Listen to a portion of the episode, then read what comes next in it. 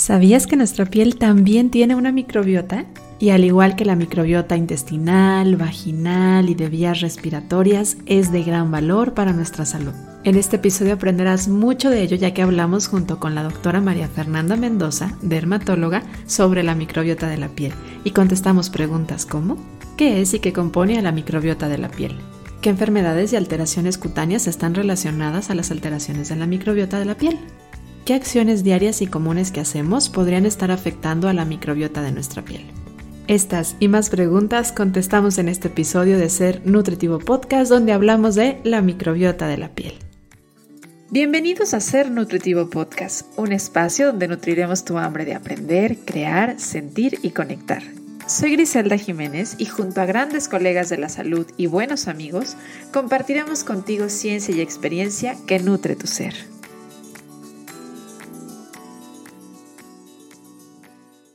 Si de salud se trata, el cuidado de cada órgano de nuestro cuerpo es importante. Sin embargo, aun siendo el órgano más extenso de nuestro cuerpo, es común que el cuidado y atención de la piel se siga percibiendo solo como un tema de estética y de belleza, más que de un tema de salud. Sin embargo, recordar y sensibilizarnos algunos datos sobre la piel como que es una barrera física que nos protege de cualquier agente externo que nos pueda dañar, sustancias o algunos organismos, también que la piel es una interfaz con la cual tenemos contacto con el exterior y que cada centímetro de nuestra piel tiene aproximadamente un millón de bacterias y organismos distintos que cohabitan en nuestro cuerpo, nos recuerda lo importante que es atender nuestra piel, conocerla, cuidarla y mantener el equilibrio entre este maravilloso y aún muy desconocido ecosistema llamado microbiota.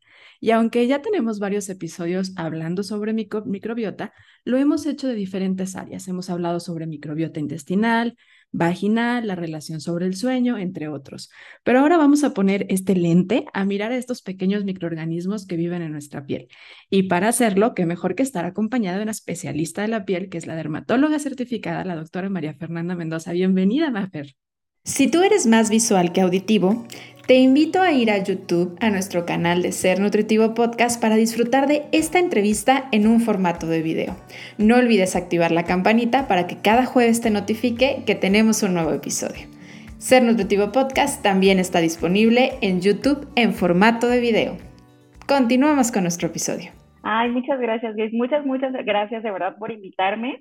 Este, en general, digo, a mí la piel, ¿qué te puedo decir? Me encanta, me fascina. Como bien dices, pues es el órgano más extenso que tenemos, eh, pesa aproximadamente 9 kilos y abundan pues infinidad de cosas y tiene infinidad de funciones que a veces definitivamente infravaloramos.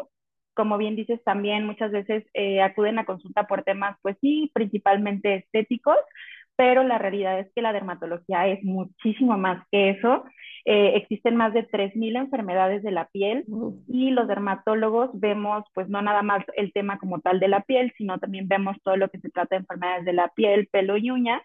Entonces pues es una infinidad este, de cosas que pues, debemos de saber y conocer y que muchas veces eh, las personas no, no, saben ni siquiera con quién acudir cuando se, se, trata como de estos temas en general.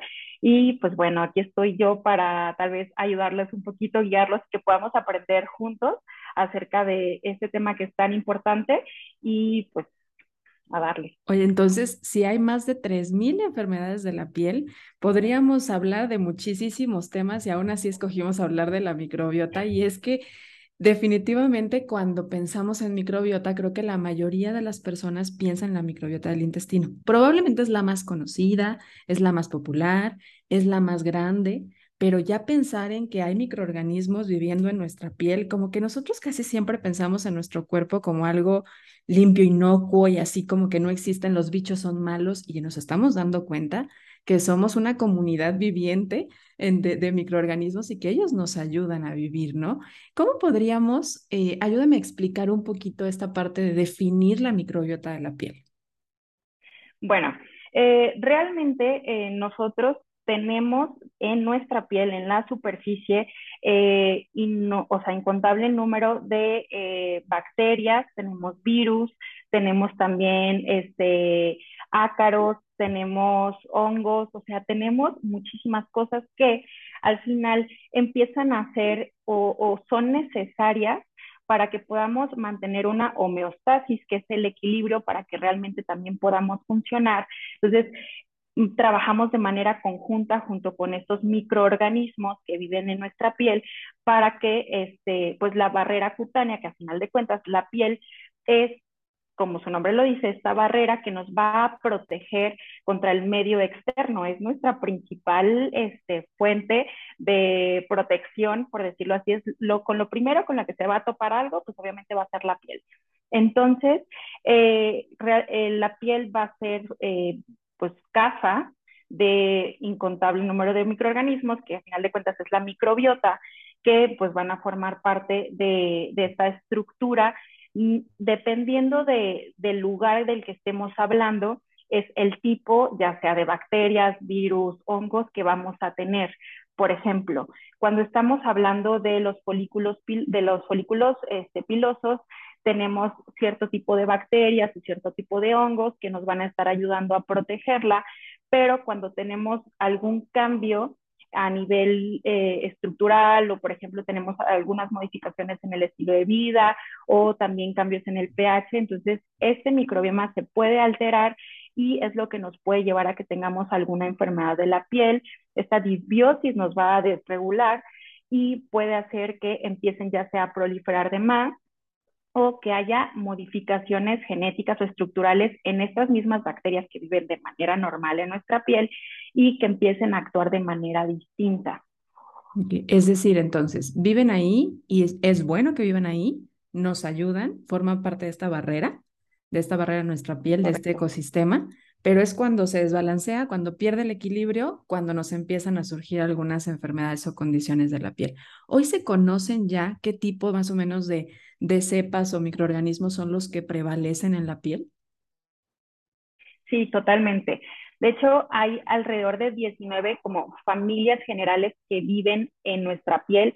Dentro de estas, pues tenemos los bacterioides, tenemos actinobacterias, tenemos proteobacterias y este, lo que te comentaba, dependiendo del sitio donde estén, es el tipo de bacteria que vamos a tener. Por ejemplo, eh, sobre todo a nivel de cara, tenemos una bacteria que es la, antes se llamaba Corynebacterium, ahora es Propionebacterium acnes, que está implicada precisamente en el acné. Y se ha visto que eh, cuando tenemos alguna, algún cambio eh, puede modificarse también como tal la bacteria y esas modificaciones pueden hacer que el acné, o sea, que los pacientes empiecen a tener eh, acné mucho más severos que una persona normal como tú, como yo, que tal vez no tenemos un acné severo, que no tenemos un acné como tal, pero que aún así la bacteria vive en nuestra piel porque es parte de, porque nos ayuda a regular toda la inflamación y nos ayuda a cuando llegan otros agentes externos que no son propios como tal de la piel, a mandar las señales a través de la piel para que actúen los sistemas proinflamatorios y lo puedan captar como algo extraño y entonces de esa manera atacarlo. Pero este, definitivamente sí está implicado, como te digo, por ejemplo, en cara, el propio Neobacterium acnes. También tenemos malacesia, la malacesia, que es una espora que vive también de manera normal en nuestra piel, pero bajo condiciones especiales, por ejemplo, eh, ya sea aumento en la producción de grasa o también, por ejemplo, el calor, la humedad, puede hacer que empiece a proliferar de más y también condicionarnos, condicionarnos a otro tipo de enfermedades. Esta principalmente la podemos encontrar, por ejemplo, a nivel de la piel cabelluda, la podemos encontrar a nivel de tronco, este, ya sea en cara anterior, en cara posterior, y este, esto es también lo que nos puede afectar. De manera general también eh, los estafilococos también se encuentran de manera normal en nuestra piel, pero también cuando hay una disregulación en cuanto a las bacterias, por ejemplo, puede condicionar también a otro tipo de enfermedades como la dermatitis atópica o empeorar otras enfermedades, por ejemplo, como la psoriasis. Y muchas veces pues realmente no prestamos atención a la importancia de las bacterias que viven de manera normal en nuestra piel, entonces eh, las dejamos de lado. Eh, también el uso indiscriminado de antibióticos puede alterar la barrera cutánea, puede alterar, alterar los microorganismos que viven de manera normal en nuestra piel y se, se ha visto que, por ejemplo, el microbioma que vive de manera normal eh, se puede ver alterado y puede tardar hasta dos años en recuperarse un microbioma normal en nuestra piel. Entonces no es nada así como que no importa, como que no pasa nada, te dejo.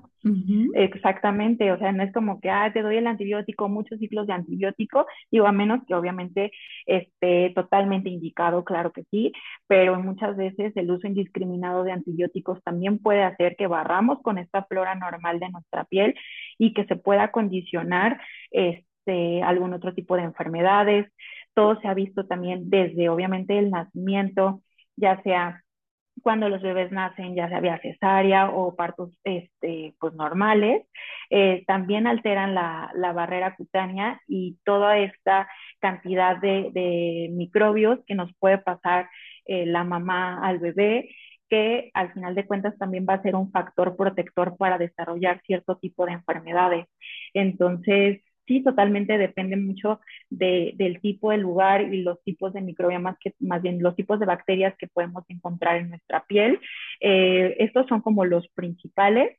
También, por ejemplo, hablando en cuanto a artrópodos, los ácaros, tenemos nosotros en nuestra piel un tipo de ácaro que se, se, llama Demodex, específicamente el Demodex folliculorum, que lo podemos encontrar a nivel de la unidad pilosebácea y este vive también de manera normal, pero cuando hay alteraciones a nivel de la barrera cutánea puede empezar a proliferar de más y nos puede hacer cierto tipo de este, manifestaciones clínicas como lesiones inflamatorias, empeorar, por ejemplo, algunos tipos de rosácea.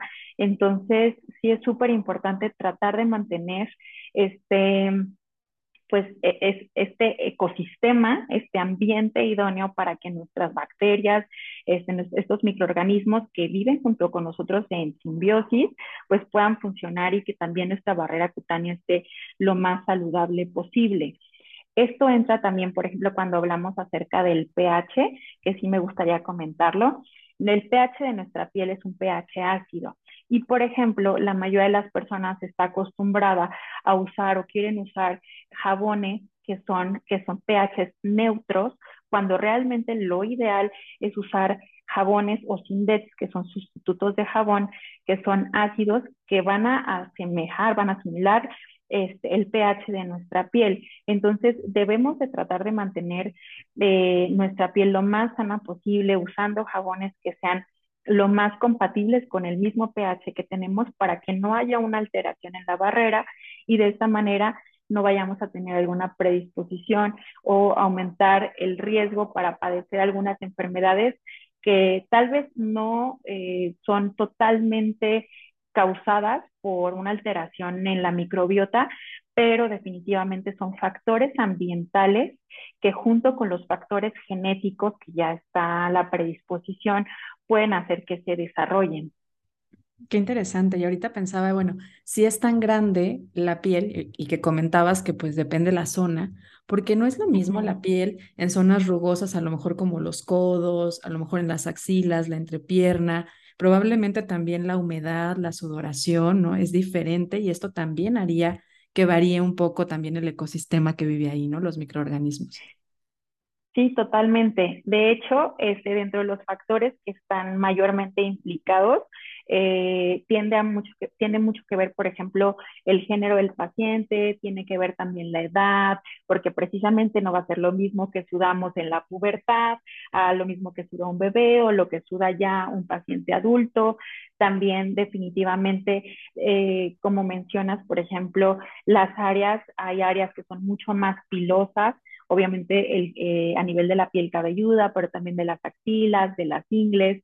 Entonces, de acuerdo al sitio es el tipo de microorganismo que vamos a tener y también el tipo de enfermedad o el tipo este, de, de lesiones que podemos observar a nivel de la piel.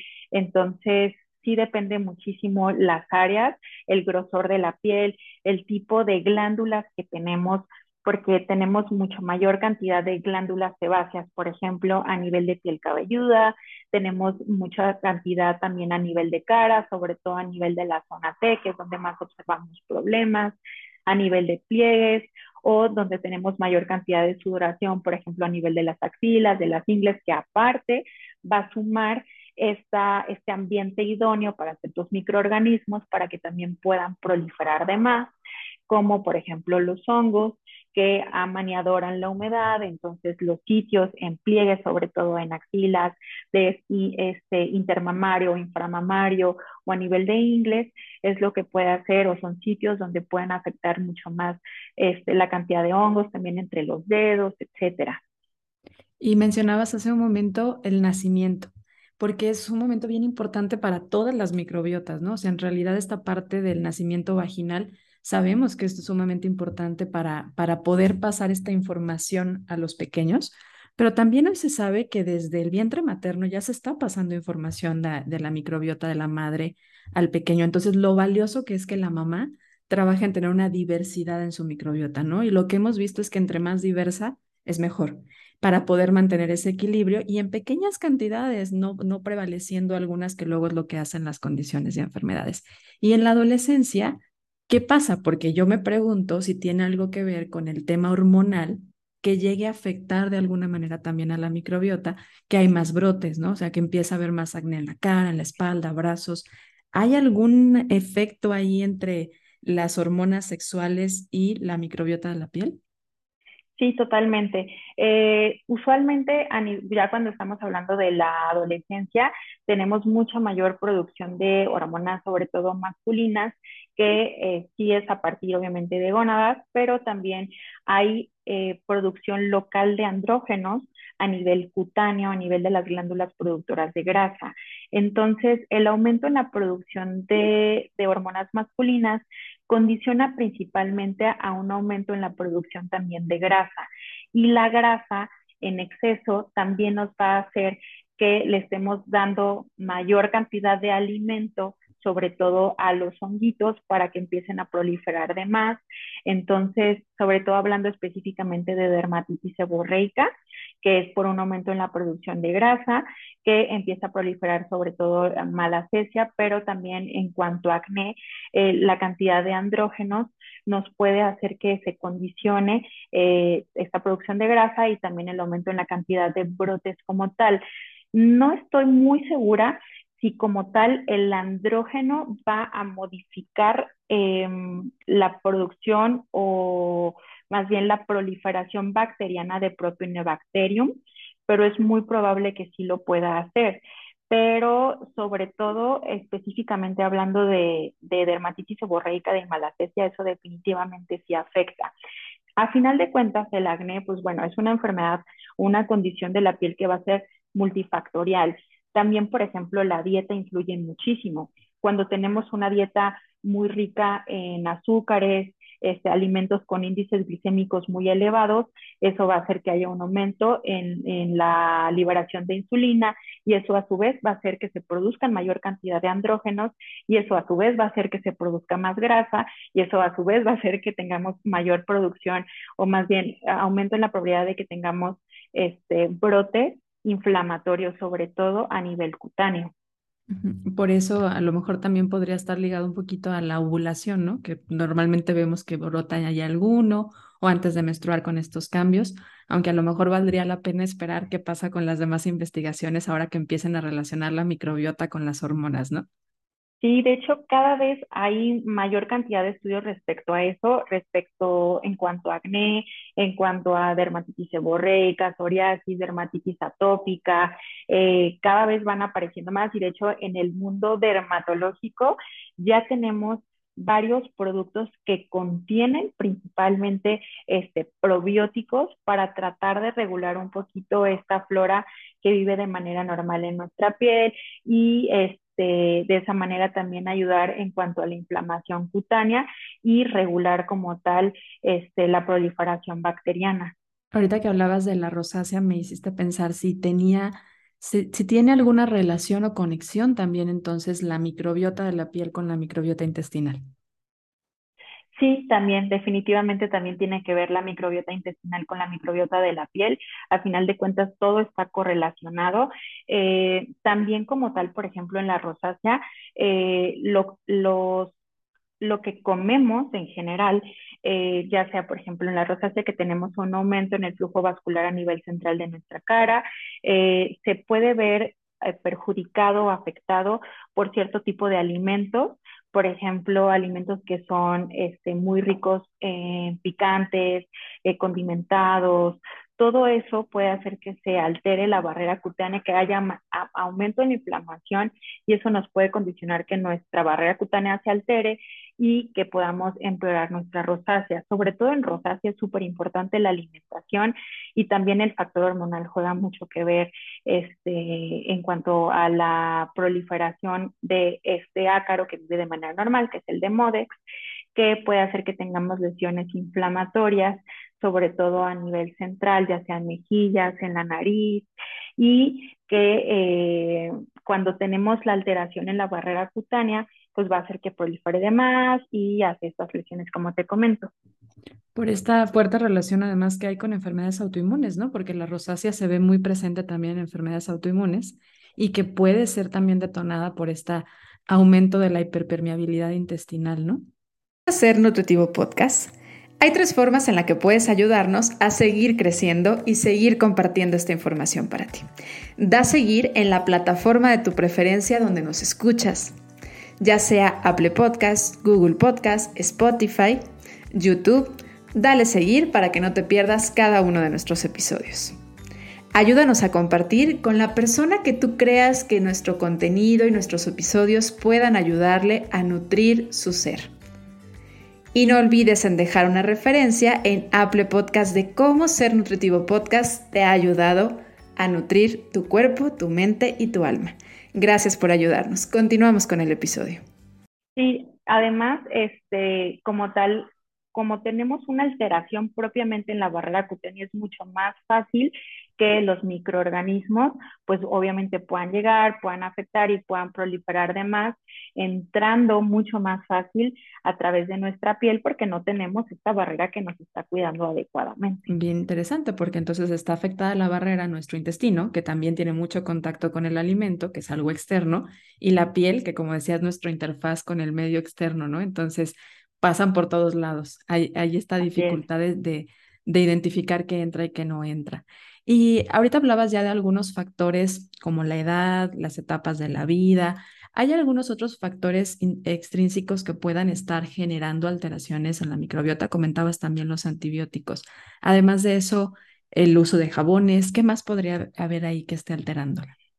Mm, pues principalmente en cuanto a factores externos, tenemos este, la alimentación, que al final de cuentas también son factores externos la exposición a la radiación ultravioleta, que es algo sumamente importante, porque la exposición a la radiación ultravioleta nos puede hacer modificaciones estructurales en nuestras células, puede hacer que proliferen de manera distinta este, nuestros queratinocitos, que tengamos alteraciones en la barrera y eso también puede condicionar a que tengamos aumento en la proliferación bacteriana, y que eso condicione también a otro tipo de enfermedades, también por inflamación propia, por la exposición ultravioleta, también el tabaquismo, el alcoholismo, que también eso nos puede causar deshidratación en nuestra piel y eso también puede hacer que se altere nuestra barrera cutánea, que sea mucho más permeable a cierto tipo de, de microorganismos, que tengamos esta alteración,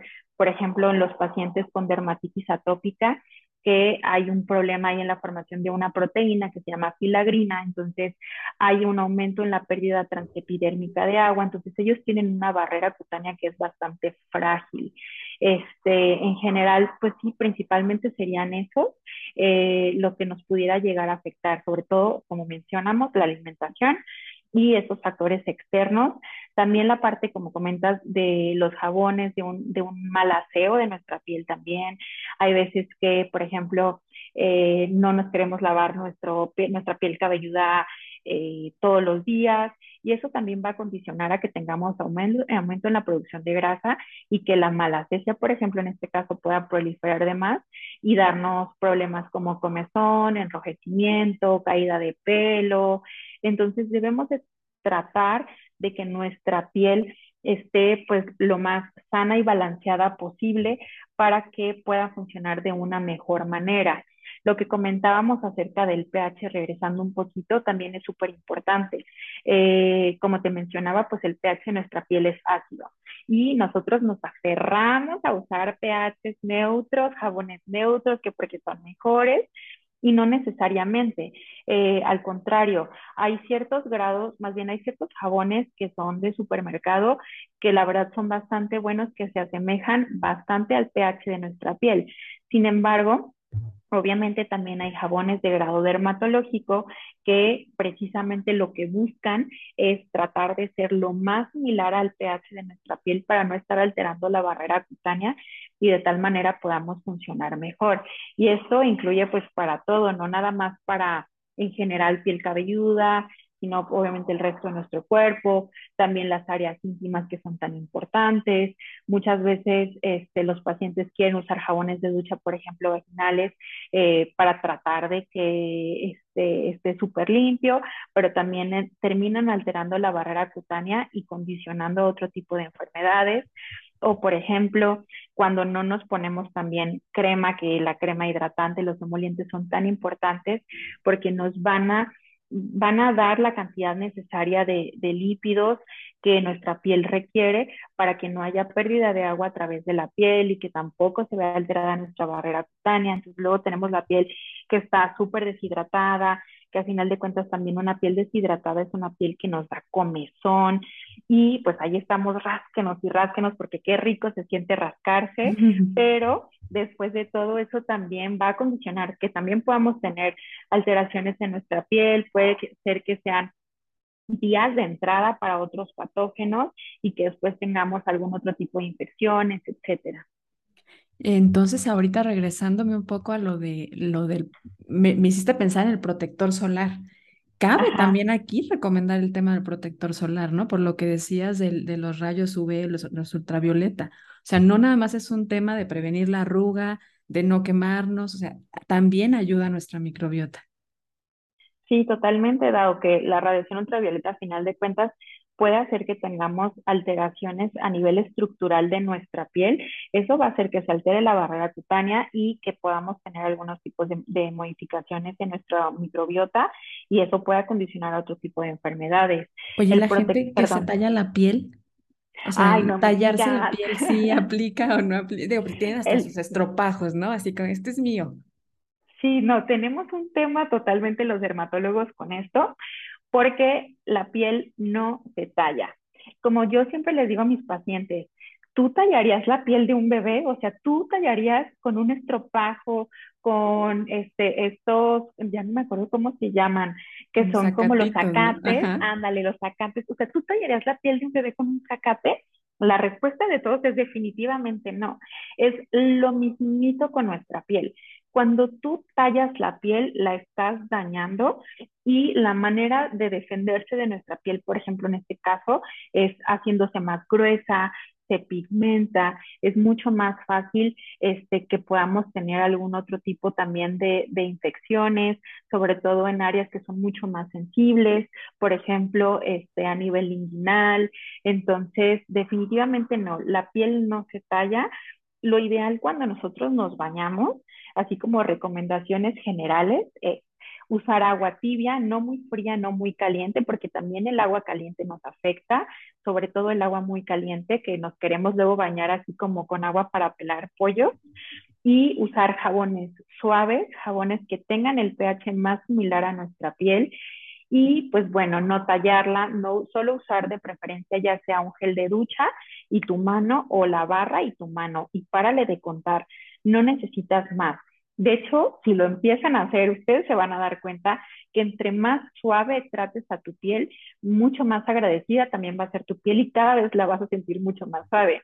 Digo, porque a mí me llama mucho la atención que a nosotros como dermatólogos nos dicen, es que tienes una piel súper suavecita, o sea, ya sé de que de los brazos y así. Entonces, realmente, ¿por qué? Pues porque no la tallo, porque uso crema hidratante y porque uso protector solar nada más por eso. Este, entonces sí es súper importante también después de que nos bañamos, el mejor momento para ponernos eh, crema, una crema emoliente, es justo cuando terminamos de bañarnos, porque tenemos también un, un, aumento en la permeabilidad, entonces ayuda a penetrar un poquito más las cremas y hacen una mejor acción.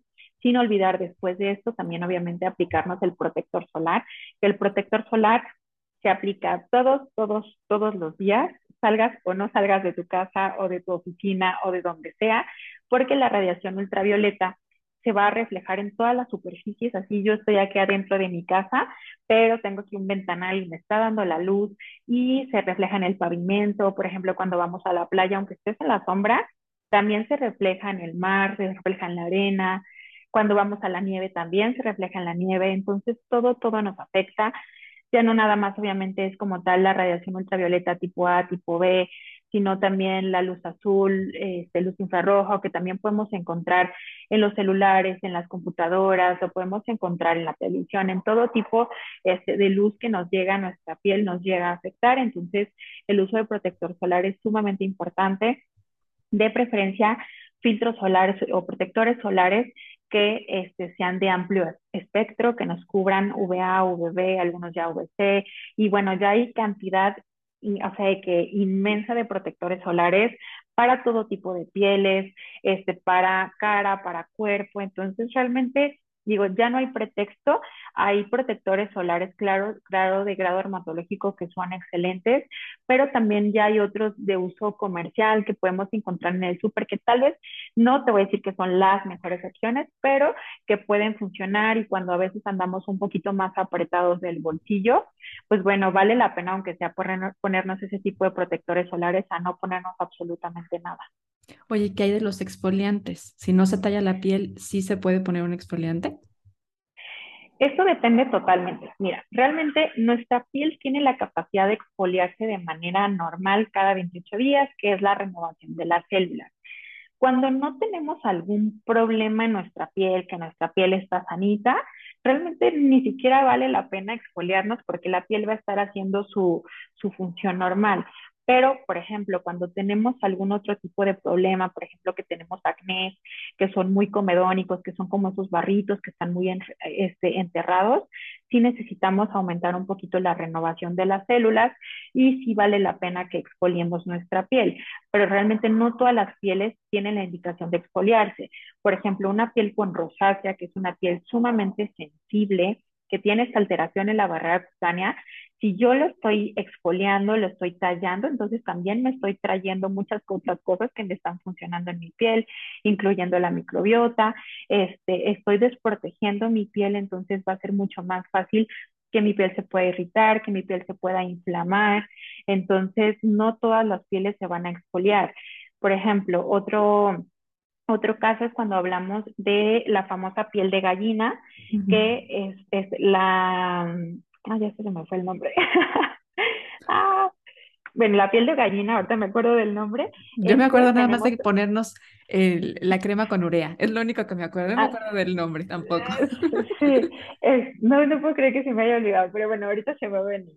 Este, entonces, cuando tenemos esta piel de gallina que aparece principalmente, puede ser en niños en mejillas, puede ser también eh, keratosis pilaris, perdón. ajá. keratosis pilaris. Aparece también a nivel este, de los brazos, se puede aparecer también en muslos, en los glúteos. Eh, nosotros a veces por querer quitarla empiezan a tallarse demasiado la piel. Entonces eso consecuentemente va a hacer que se produzca aumento en la queratinización, que se produzcan, que se, que se llenen estos folículos de mayor cantidad de queratina entonces puede hacer que el problema empeore. De hecho, nosotros en las recomendaciones les decimos a los pacientes de preferencia no talla tu piel. Ahí sí, por ejemplo, puedes usar algunos tipos de exfoliantes suaves, pero los puedes usar, por ejemplo, ya sea una vez cada 15 días, una vez al mes. No es necesario estarlos exfoliando este, ni diario, ni a veces una vez a la semana. Eso también depende de cada tipo de piel porque no todas las pieles definitivamente son iguales.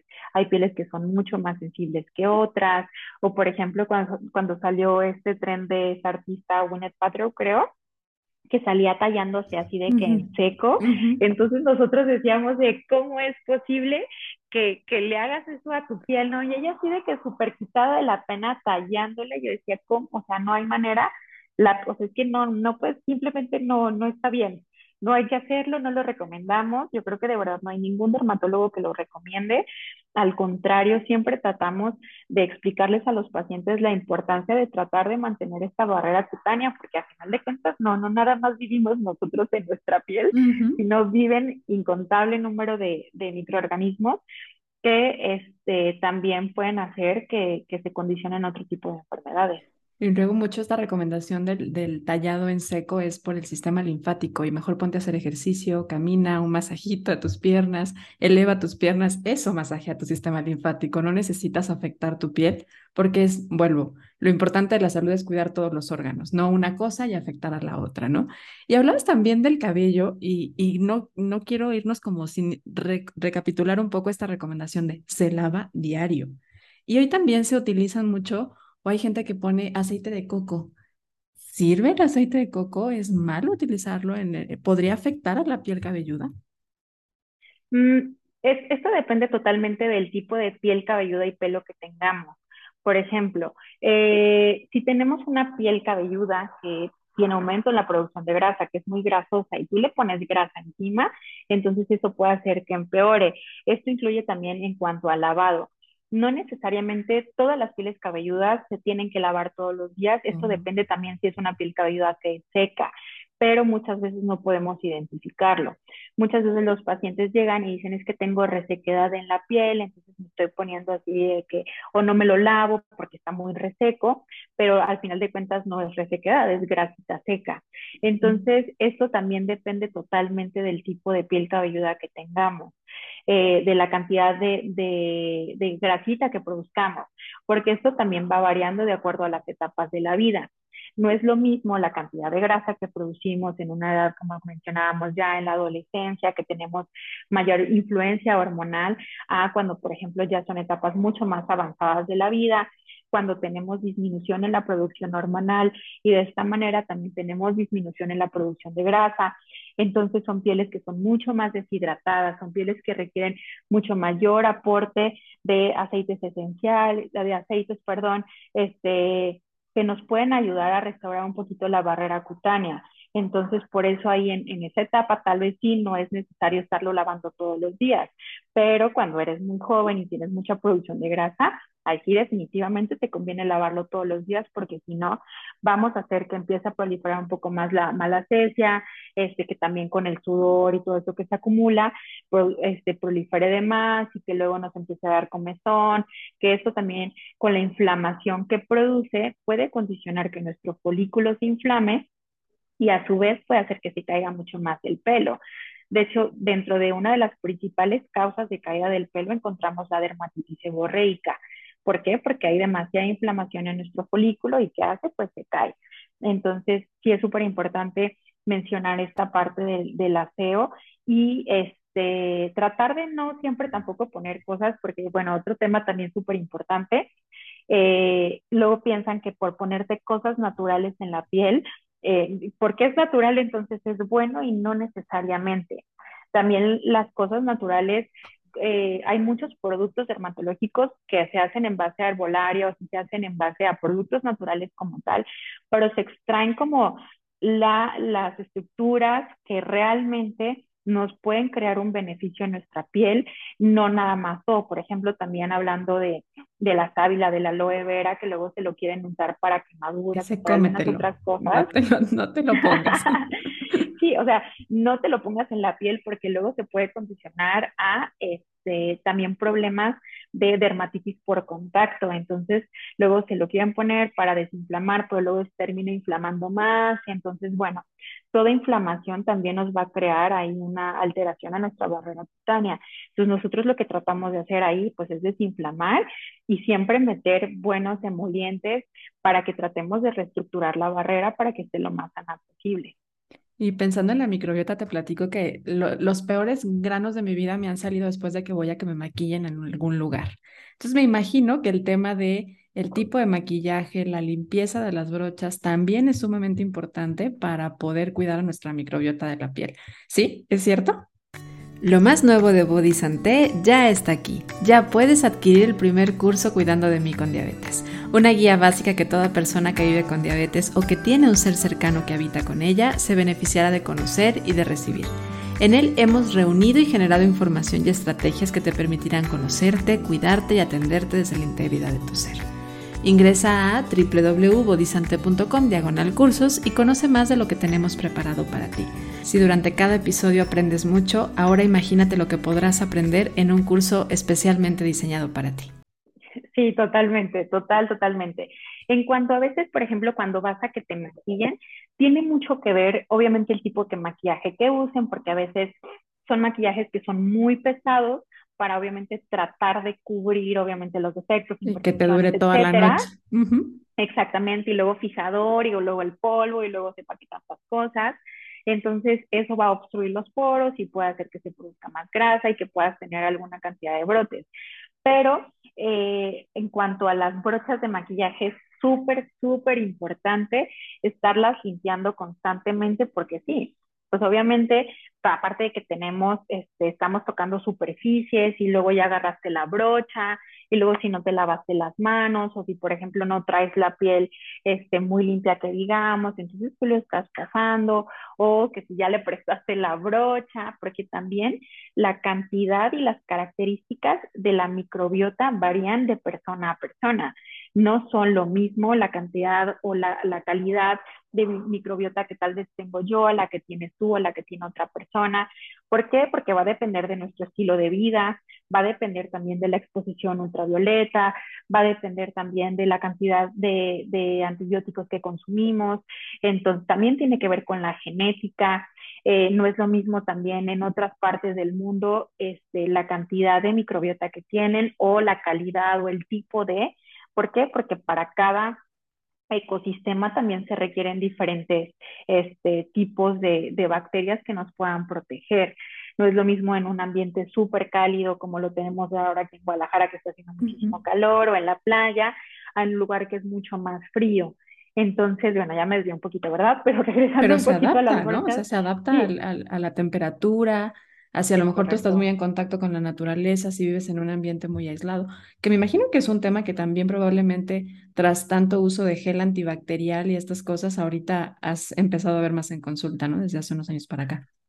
Sí, totalmente. Por ejemplo, eh, digo, lo, lo, que más nos, nos llega en consulta, sobre todo en, lo de la pandemia, eh, los geles, que son obviamente geles alcoholados, que deshidratan nuestra piel, alteran la barrera cutánea, entonces eso va a hacer que podamos tener aumento en la inflamación de la piel, que como tal los agentes externos o el propio gel alcoholado pueda llegar a irritar nuestra piel. Entonces pues, vemos un buen de pacientes que tienen manos inflamadas, manos agrietadas, que pues obviamente dicen, bueno, pues es que pues voy a cualquier lugar y me tengo que poner gel antibacterial porque es necesario, ok, sí, pero después de eso, inmediatamente hay que ponerte una crema protectora para que ayudemos a, proteger tu barrera cutánea, para que no vayamos a tener alguna alteración, que no se siga inflamando de más, etcétera. O, por ejemplo, un tema también que me gustaría comentar aquí, que es algo súper importante, es el, el tema de las cremas combinadas, que también hay un uso indiscriminado de él son principalmente cremas que contienen tres activos, que contienen esteroides, que al final nos van a ayudar a desinflamar, pero cuando los usamos por demasiado tiempo, al bajar el sistema inmunológico, también puede hacer que proliferen mayor cantidad de bacterias o sobre todo también hongos que también tienen antibiótico y que también tienen antimicóticos. Entonces es como un, yo lo digo como tienen de todo y no sirven para nada. ¿Por qué? Porque a final de cuentas, pues te va a alterar tu barrera cutánea y puede hacer que empiecen a proliferar más bacterias, puede hacer que tu piel se adelgace y al momento que tu piel se adelgace también es mucho más fácil que sea susceptible a otro tipo de infecciones. Entonces, nosotros desaconsejamos totalmente ese tipo de cremas combinadas eh, que desafortunadamente ves en general este, médicos como tal, tal vez algunos este, generales o algunos este, otros. pediatras, porque luego se los ponen a los niños. Sí, pediatras y algunos otros especialistas que dicen, ah, ponte esta crema, ¿no? Bueno, si no sabemos qué tiene, pues mejor enviarlo con el especialista adecuado para que se pueda diagnosticar el paciente y que a la larga no pueda tener algún rebote. Por ejemplo, hablando específicamente de rosácea, después llegan los pacientes o también de acné.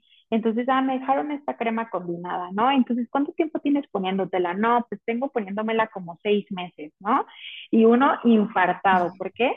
Porque entre que el esteroide, obviamente ya, sí, es que dicen, es que me lo pongo y me baja la inflamación, sí, porque el esteroide te va a ayudar a bajar la inflamación, pero también te va a, hacer modificaciones en el sistema inmunológico como tal de, de tu piel y puede hacer que después los patógenos empiecen a proliferar de más, o por ejemplo, los esteroides también este, ven inflamación, ¿no? Eh, algún médico y decide este, indicarle esa crema combinada que tiene esteroides que aparte son de alta potencia. Entonces, estos esteroides son abono para los hongos. Le estás dando de comer al hongo, entonces, de manera inicial vas a ver que va a bajar la inflamación, pero después se va a prender con todo y va a empezar a proliferar de más. Es igual con los antibióticos que después van a hacer resistencia este, eh, microbiana y también con los antimicóticos. Entonces es como tirarle a ver a qué le atino, pero realmente no le estoy dando algo específico para eso. Y como los pacientes sienten una mejoría inicial, entonces lo siguen aplicando de manera indiscriminada y ya luego llegan con problemas severos en la piel, como reacciones de acné súper severas o, por ejemplo, rosáceas que están también súper inflamadas porque también de manera inicial pues les bajó la inflamación, porque al final muchas de estas enfermedades son, son enfermedades inflamatorias de la piel. Entonces de manera inicial me baja la inflamación, pero luego empiezan a rebotar. Y el problema es que ya cuando van a consulta con nosotros, entonces uno le quita el esteroide y ¿qué pasa? La piel reacciona y dice, ¿por qué no me estás dando el esteroide? ¿Y qué hago? Me prendo más.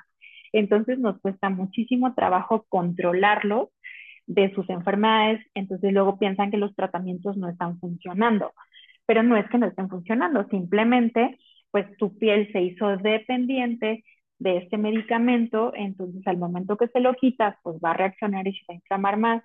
Entonces siempre les decimos de que tenganos un poquito de paciencia para que podamos mejorar la calidad de tu piel, para que esto no pase, pero sí, súper importante tratar de este, no, no prescribir este tipo de medicamentos combinados o a los pacientes este, que nos escuchan, que si por ejemplo tu médico te dejó algún esteroide, una hidrocortisona, alguno, alguno de estos tipos de medicamentos para bajar inflamación, solo usarlos el tiempo que te lo está indicando. No usarlo mayor cantidad de tiempo. ¿Por qué? Porque ahí sí vamos a empezar a alterar la barrera cutánea. Entonces ya luego llegan con otro tipo de problemas y también con otro tipo de infecciones que se ven este, empeoradas por este tipo de, uso indiscriminado de medicamentos. Y creo que estas aparte, digo, a lo mejor algunos dirán, ay, no, no la, nunca la he usado, pero creo que son de venta sin receta médica. Entonces es muy probable que la gente vaya y las compre porque se lo recomendó la mamá, la abuelita, la, la vecina, sin tener ni siquiera una prescripción médica, ¿no? Sí, totalmente. No, no son de prescripción médica y déjate que no son de prescripción médica cuestan como 20 pesos, de verdad, o sea, son baratísimas y luego vas pasando y ves así de que este medicamento combinado de que 3 por 50 pesos, ¿no? ponen y dices, ah, no, pues padre, sí, claro, aparte ofertones que ponen. Entonces, sí, no, es un problema que ahorita sí estamos viendo muchísimo en consulta, que obviamente lo llevamos viendo también ya desde hace muchísimos años, a veces nosotros nos queda así, digo, no entendemos la, la industria farmacéutica y obviamente lo que implica, pero pues realmente no es como que le estén haciendo un gran beneficio ni a los pacientes, obviamente, ni a su piel, que este, si es nuestro deber como, como médicos, como profesionales de la salud, en este caso como dermatólogos, informar a la población y tratar de limitar obviamente ese uso indiscriminado de medicamentos, porque de verdad nos llegan pacientes con reacciones súper severas, o por ejemplo que también, lo, como dicen los pediatras, que lo dejan a los bebés, o los dejan, por ejemplo, para dermatitis del pañal. Pues déjale un esteroide en dermatitis del pañal a un paciente, este, y que luego aparte que lo usan por meses, entonces luego tenemos estos bebés con alteraciones este, hormonales severas, que este, luego tienen síndromes, por ejemplo, síndrome de Cushing, que son estos bebés Michelin, y pues bueno, las implicaciones realmente son, son graves. Entonces, sí, no, no lo recomendamos para nada. Y pensando también hace ratito que hablabas de ácaros, pues yo pensé luego, luego en las almohadas, pensé en las telas, pensé, sería importante ahí decir que uno de los cuidados eh, diarios, la importancia de lavarnos la cara después de levantarnos, lavar nuestras sábanas, con qué frecuencia, cómo nos, cómo nos cuidamos como ese equilibrio con los ácaros, que ya sabemos que sí están en nuestra piel, pero que no perdamos el equilibrio en la microbiota. ¿Qué recomendaciones tomaríamos ahí? Recomendaciones sería, bueno, sí, obviamente lavar nuestra cara todos los días en la mañana y en la noche, bañarnos una vez al día y cuando estemos, este, siempre hay que tener una toalla especial obviamente para nuestra cara porque de igual manera no es lo mismo la microbiota que tengo en mi cara, la que tengo en el resto de mi cuerpo, la que tengo en mis pies. Entonces, se puede estar cambiando cada dos, tres días la, la toalla de, de, cara, igual de preferencia de cuerpo, tal vez pueda aguantar un poquito más. Las sábanas también estarlas cambiando de manera regular, este, de preferencia igual cada tres, cuatro días. ¿Por qué? Porque también se van a llenar de, pues no nada más de, de bacterias, ácaros, sino otro tipo de contaminantes. Entonces que llegamos y ponemos la cara en la almohada. De hecho, también nos, nos, nos pasa que hay ciertos pacientes que pueden tener aumento en la cantidad de lesiones, sobre todo en el, en el lado donde duermen.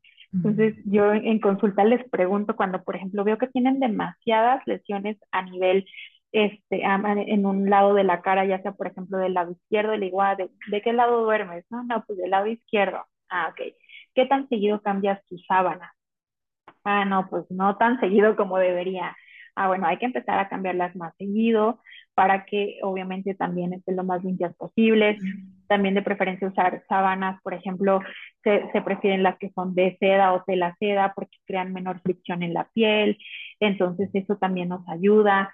Este, pues básicamente eso, estarlos, pues sí, más o menos cada tres, cuatro días sería como la recomendación. En cara tal vez cada dos, tres días estarlas cambiando y que si tengamos una, una toalla específica para la cara, una toalla para el cuerpo, te podría decir que hasta una toalla para los pies y este, toallas también, por ejemplo, de microfibra para el pelo, que tal vez ahí no se ve tan implicado en cuanto a la microbiota, pero sí nos ayudan a fortalecer nuestra, nuestra fibra capilar para que no se esté friccionando tanto y de esta manera también esté lo más saludable posible. Y ya estamos por entrar a la recta final, pero hace ratito mencionabas cómo ya se empiezan a utilizar los probióticos en diferentes productos dermatológicos. ¿Solo el probiótico o también el prebiótico? Y sería útil que las personas empiecen a buscar este tipo de productos sin ninguna recomendación como tal médica o podría causar más disbiosis que a lo mejor días, porque ahí están de moda. Vas al súper y toda la gente quiere todo lo que trae probiótico, ¿no? Y a veces en lugar de ser beneficioso termina siendo algo que puede llegar a, a afectar porque no sabemos qué tipo de cepa traigan o cuál necesitas. ¿Sería útil que la gente los empiece a buscar? O más bien, solo si tu dermatólogo te lo recomienda, utiliza estos que traen probiótico. Realmente eh, es una excelente pregunta. Eh, en cuanto a los prebióticos, que yo no he, visto que tengan prebióticos. Muy probablemente sí puedan tenerlos, pero definitivamente es algo que, voy a investigar.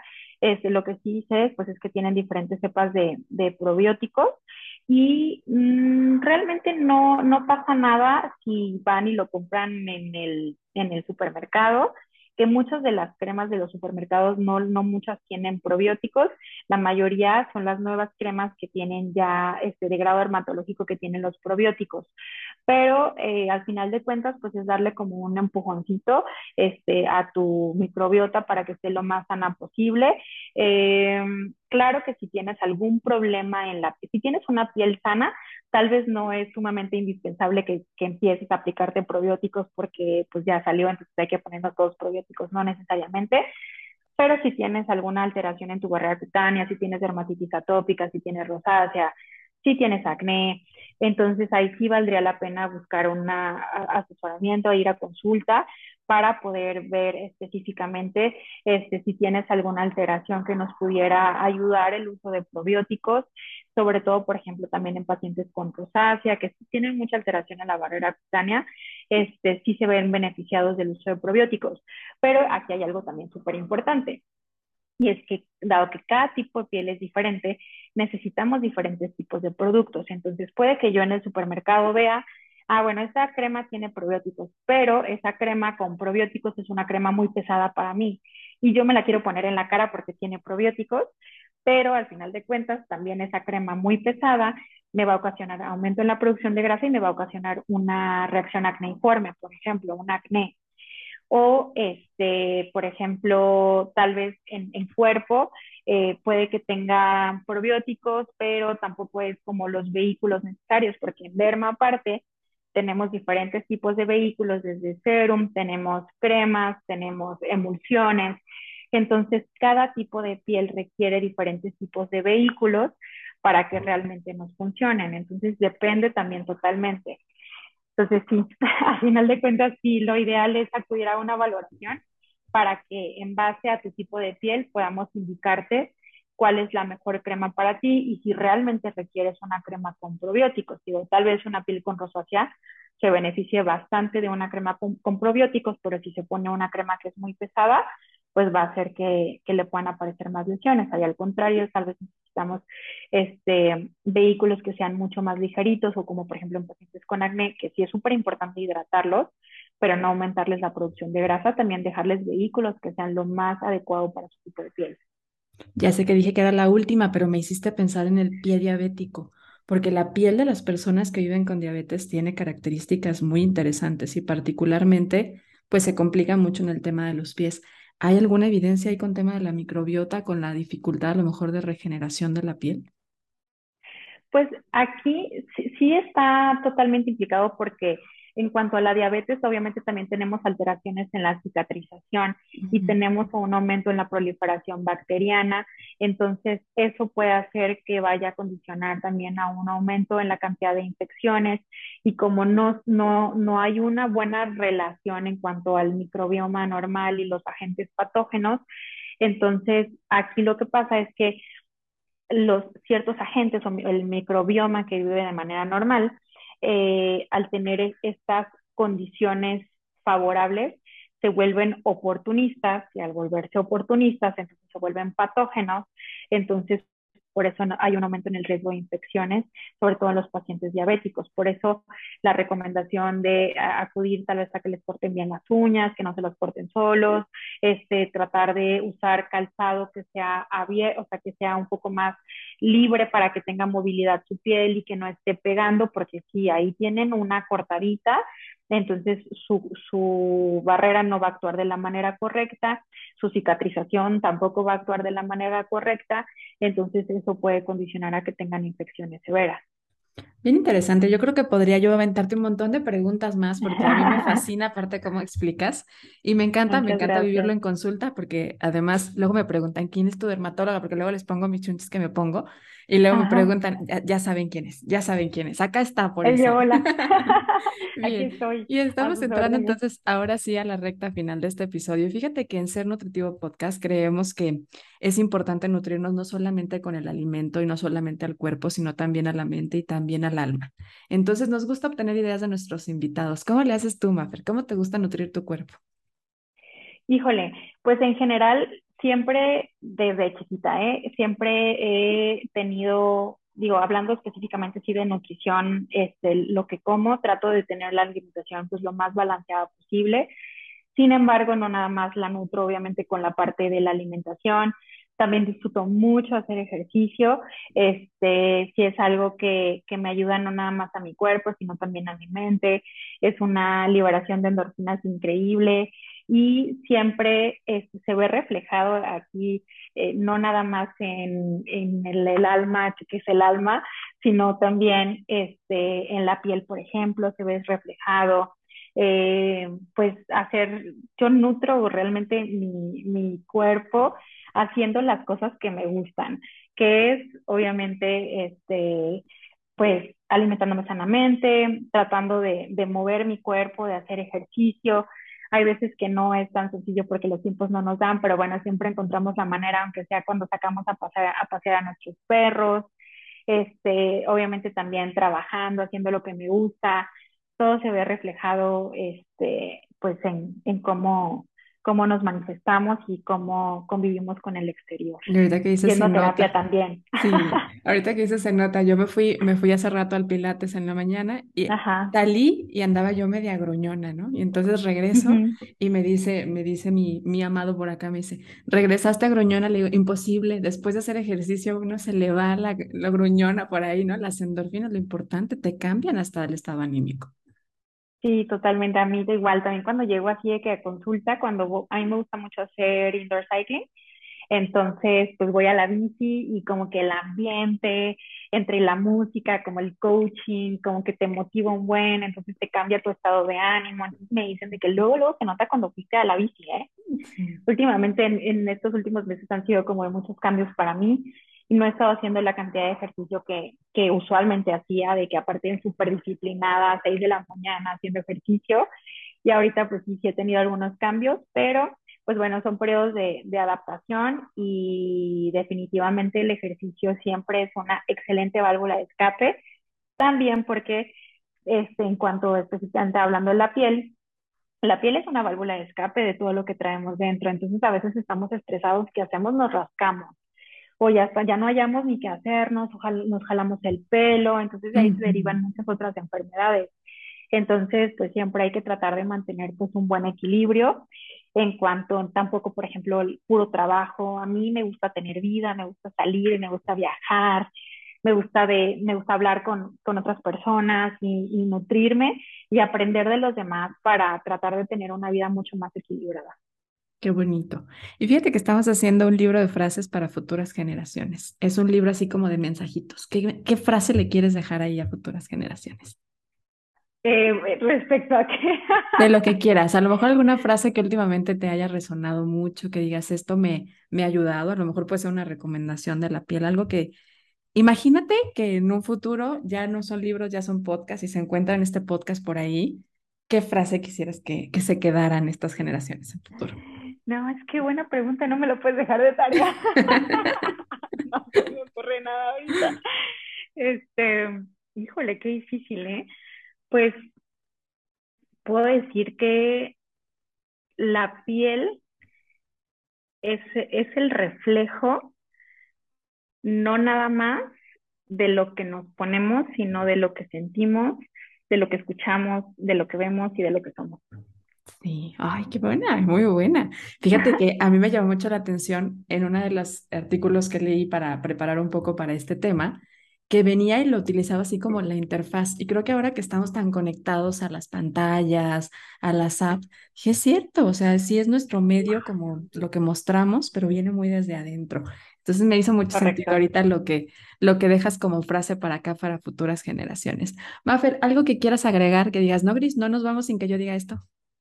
Eh, no, creo que ya, ya todo, todo dicho, tal vez no todo dicho, solo me gustaría tal vez después, este, digo, es que hay demasiados temas que tal vez podemos compartir, entonces, bueno, si te abre invitación, aquí Por supuesto, este es tu micrófono, aquí te estaré invitando constantemente en temporadas para que podamos platicar de diferentes temas, porque efectivamente es muchísimo lo que se puede hablar.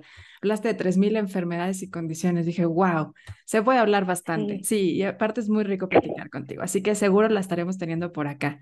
Y platícanos de tus redes, porque obviamente se las vamos a compartir a partir del boletín de Ser Nutritivo Podcast, pero para quienes no están registrados, bueno, mi invitación es registrarse. Y la otra es, ¿en dónde te localizan? Bueno, eh, yo tengo mi consultorio en Skincare Group, que estamos en Avenida México 2773, Colonia Ladrón de Guevara. Y a mí me pueden encontrar en Facebook como doctora este, Fernanda Mendoza, dermatóloga, y en Instagram me encuentran como derma.fresh. Eh, a veces subo mucho, a veces no subo tanto, pero bueno, ahí están. También ahí encuentran los teléfonos de contacto, ya sea que hablen directamente a la clínica o que se comuniquen con mi asistente eh, al 33 33 03 99 88, ya sea digo, ya que marquen o pueden mandar también un mensajito de WhatsApp para agendar citas y pues con gusto los podemos atender. Muy bien, así que los que estén en Guadalajara ya saben de una buena dermatóloga que encuentran por acá, aquí la encuentran. Los que vengan a Guadalajara también. Y los que no, bueno, no sé qué tanto aplique la consulta virtual en dermatología, creo que no es tan viable, no sé, tú dirás, Hay algunos que sí hacen consulta dermatológica. Lo hicimos durante algún tiempo en la pandemia, pero la verdad es que a mí no me gusta. Nada como ver. No lo hago, es correcto. Bien dicen que dermatólogo que no toca y que no ve se equivoca. Entonces, sí tenemos que ver al paciente, tocar las lesiones, porque a veces este, en pantalla es sumamente complicado, no lo podemos valorar bien. Cuando ya son pacientes de seguimiento es mucho más fácil porque ya lo viste, porque ya lo conociste, platicaste con él, sabes el tratamiento que está llevando, entonces es mucho más fácil que te puedan orientar cómo van, pero pacientes de primera vez es sumamente difícil, entonces pues sí, de preferencia presencial. Sí tengo pacientes en el extranjero que me dicen, pues es que estoy en Francia o estoy en, en Alemania y pues bueno, no tengo manera, entonces bueno, hacemos como algunas excepciones, pero de preferencia si tienen la oportunidad de acudir de manera presencial, pues es lo ideal. La teleconsulta es maravillosa, pero hay que entender que cada disciplina requiere diferentes cosas, ¿no? Y entre ello, la dermatología es sumamente importante, bien lo decías, tocar y ver a cercanía, pero bueno, ya saben de dónde la encuentran, cuando vengan a Guadalajara por acá encuentran, y si no, pues negocien esta parte a ver si es viable en la consulta virtual hacerlo o no. Muchísimas gracias, gracias por lo compartido, gracias por tu tiempo y por esta bonita forma de expresar esta parte del cuidado de la piel y la microbiota. muchas gracias a ti, me encantó platicar contigo y pues ya sabes que lo que necesites, aquí está. Muchas gracias. Y a ti que nos escuchaste, gracias por escucharnos, comparte este episodio a quien creas que le pueda ser útil y recuerda que cada jueves encuentras un episodio nuevo, así que nos escuchamos la siguiente semana. Muchas gracias.